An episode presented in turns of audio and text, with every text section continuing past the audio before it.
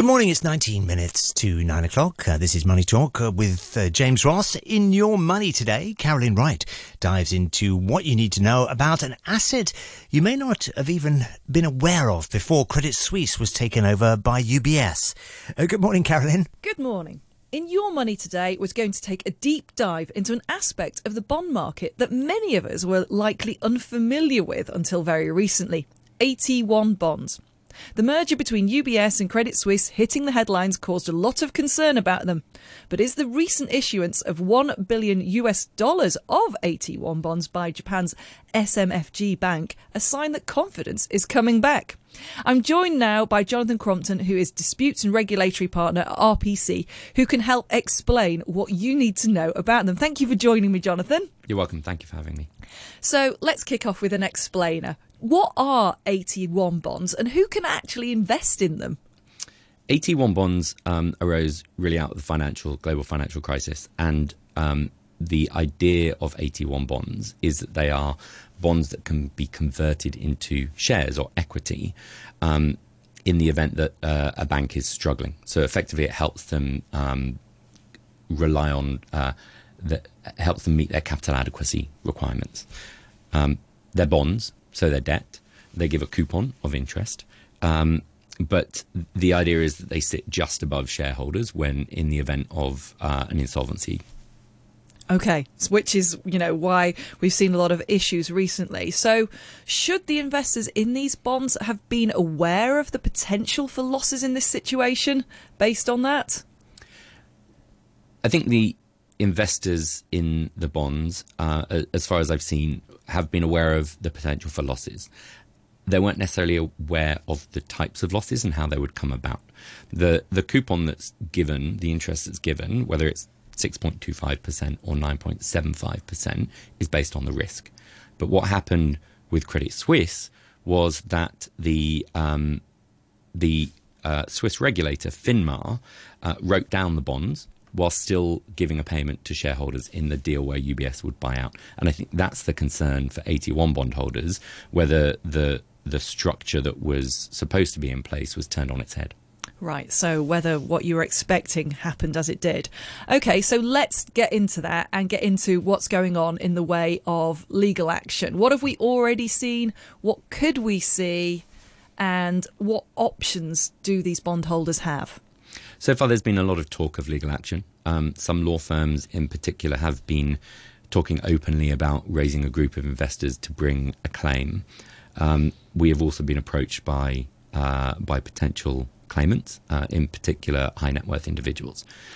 Now, there's a couple of ways that claims could be brought here. One of which is to um, to challenge the decision in Switzerland, and there's a deadline uh, to challenge that decision coming up at the beginning of May.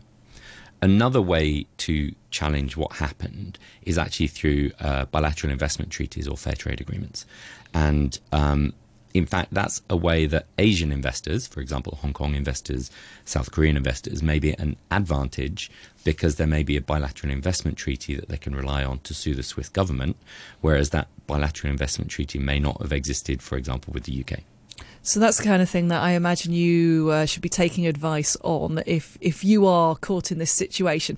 Let's. there was one aspect that I think we didn't get early on. Is anyone able to invest in these AT1 bonds? It's a it's a very good point, and it depends on the place where they're being sold. Um, in Europe, the the AT1 bonds have traditionally been sold to institutional investors, and I break down the market into three segments: institutional investors. Uh, high net worth individuals or, or um, individuals with a lot of money and retail.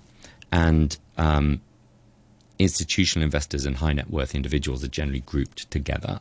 In Hong Kong, they're considered professional investors. Uh, they are able to purchase these uh, these AT1 bonds. Um, some countries allow retail uh, allow retail investors to purchase as well. For example, Singapore allowed uh, the purchase of blocks of 200,000 Singapore dollars and above, but they never received a prospectus of somebody wanting to sell to retail. So it depends on the bonds themselves, uh, but it also depends on where they're being sold. In Asia, there's a higher investment appetite, and that's why we're seeing a lot of high net worth individuals that were sold these bonds through private banks.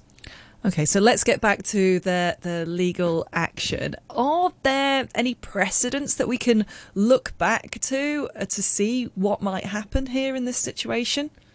The what what happened with um, CS is very uh, particular, um, but that doesn't mean there's there's a complete kind of minefield of of, um, of where there's no precedent at all.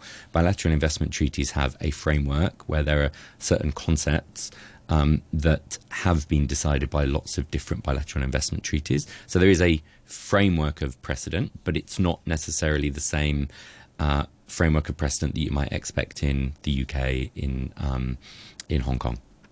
Okay. And how have people like regulators have been reacting to this? Uh, could could they prevent such an issue happening again? Are they moving to make any changes ar- around these bonds, or, or or or do they think that what framework we have already is fine enough? A lot of regulators came out very quickly to distance themselves from what the Swiss regulators did. Um, the Hong Kong regulators came out and said uh, and talked about the capital adequacy ratios of banks here to in um, to give some confidence to investors that banks were not in a failing situation. Uh, some regulators, such as in Singapore, for example, have come out and said they would not take this approach. Okay, so it varies again where you're from. What are the lessons that could be learnt from this that could be a long term benefit for the banking industry, do you think, here? The the lessons that come out of this, um, I, I, see really as as certainty and pricing. The financial markets always work on a pricing basis, and if there's a lack of certainty that you'll get your money back, um, that doesn't mean you won't necessarily invest. It just means that you price it appropriately. Um, I, I think a lot of investors were shocked by this decision. So I, I, think there may be steps to get some certainty from regulators that they wouldn't take this approach. And um, there'll definitely be steps to price in that uncertainty. Uh, for example, you talked about the recent uh, AT1 bond issuance um, that took place by the Japanese bank. That was that was a success, a success in that it happened. So uh, the market isn't necessarily moving away from AT1 bonds. They'll just want to know that they have certainty in the correct pricing. So it's probably down to rebuilding that investor confidence around them as a product. Yes, and that's really, I think, why a lot of regulators stepped in very quickly to say that they wouldn't adopt the same approach. And they make it clear where they're at. Thank you very much for explaining all of that. It's a complicated situation, and I think a lot of us were taken aback going, What on earth is it? So, yeah, thank you, Jonathan Crompton, Disputes and Regulatory Partner at RPC. You're very welcome.